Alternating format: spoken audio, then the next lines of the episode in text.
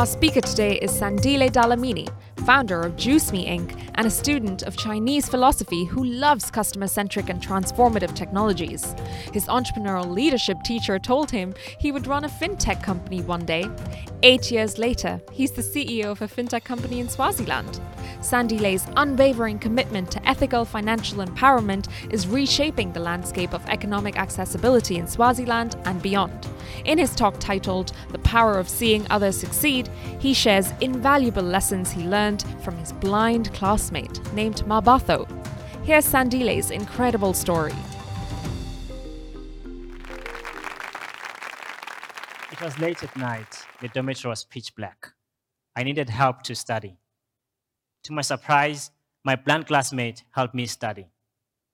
He not only helped me that day, but he's the reason why I'm standing in front of you all today. I was raised by my grandparents after losing my mother at a very young age and not knowing my father. When I finished primary school, my grandparents decided to put me in a boarding school. I was over the moon. Little did I know that I was going to St. Joseph's. St. Joseph's is a boarding school that was built by the Catholics 100 years ago. It is known for two things. Number one, it's for students of all ages, as young as three years old, all the way to 60. And number two, the students have some form of physical disability. I was an exception. My grandfather had negotiated with the priest that I will come and study in this school in reduced tuition and I will help the other students in any way I could. That's all they had. I cried on my first day, overwhelmed by the sheer number of students I saw.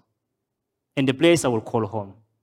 Some of them didn't have hands, some of them couldn't see, some of them couldn't hear, some of them they were on wheelchair. All I wanted to do was to leave the school. I was asking myself, why and why would my grandparents bring me to this place instead of being with other kids like me? But the truth is, I was very young to appreciate the opportunity my grandparents were giving me at that time. Irrespective of the deal that my grandfather had struck with the priest, I was determined to leave. And the path seemed so simple enough. I just needed to study hard, get good grades, and look for someone to pay school fees, school fees for me to go to a better school.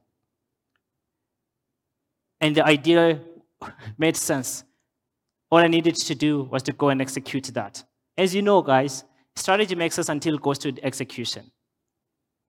But the question was, how would I study at night when lights went off at 9:30 p.m.? Like really, how would I study when we all slept in a big hall like this, next to each other, and we only had one light switch? And studying in the bathroom was uncomfortable.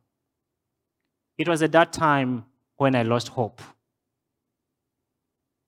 But something started to dawn on me when I was in class. I sat next to my blind classmate, Mabatho.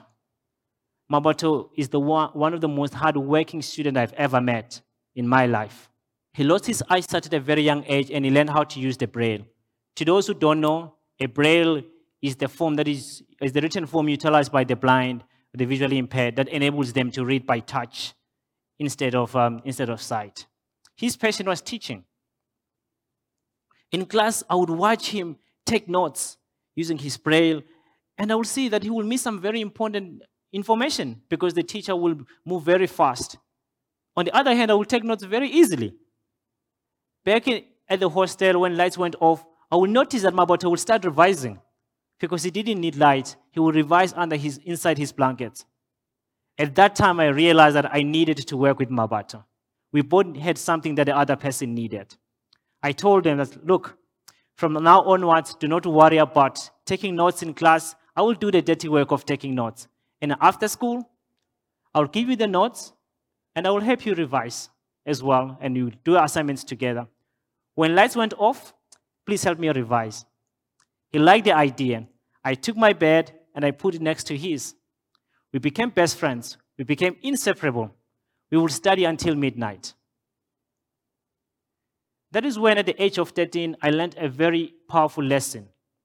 A lesson that I came to appreciate with age and hindsight. I learned that I needed to see my friends succeed in as much as I wanted to succeed myself. I learned that I needed to remove competition and individualism in my head and embrace it with collaboration and community. I learned that I needed to give my friend the best notes so that I can revise in the dark. To cut the story short, I became the best student in the school. I found someone to pay school fees for me in a better school.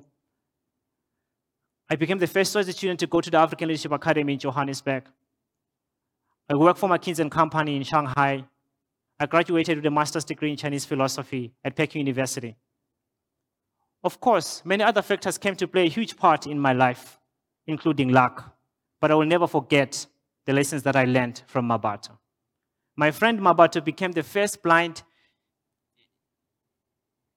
became the first blind student to graduate from university. He's now a teacher and soon to be a lecturer. But as we all grow up, we tend to think of ourselves the star of the show, the smartest guy in the room. And that was me as well when I launched my first venture two years ago. The lessons that helped me to be where I am, I forgot all of that.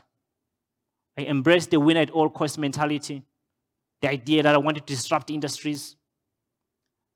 I launched my first business in Uganda, focusing on last mile distribution. The FMCG supply chain is broken. The middleman is taking advantage of the informal retailers. We need to disrupt them. I launched my business. We grew very fast. But soon something happened.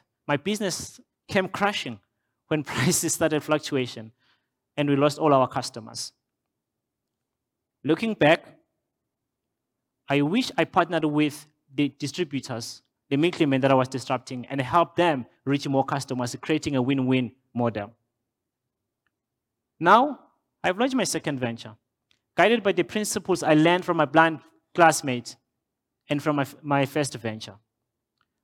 My, my company is called Juice. We partner with companies and make sure that any day is payday for their employees. But we're doing it in a very different way. We're working with SACCOs, the savings and credit cooperatives. We're working with banks. We're working with the mobile money providers like MTN in Swaziland, for example. And what we do is that we are creating a win-win model for everybody. The SACCOs and banks are winning from a, a higher return of their investment for being our liquidity partner. The MTN mobile money providers, they are winning from an increased customer base. The companies that we are partnering with are winning as productivity increases and the company financial stress is taken out of their employees, and also retention is increasing as well in their, in, in the company. The employees are also winning as well because now they have the liquidity to cover expenses and emergencies before payday and they avoid being targeted by predatory credit lenders.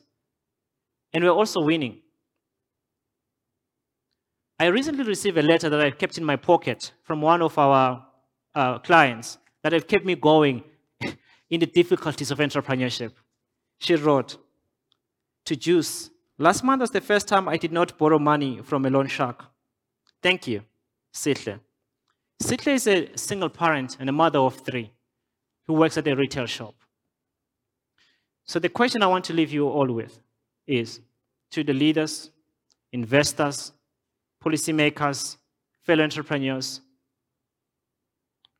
what could we achieve if we leverage our differences and collaborated?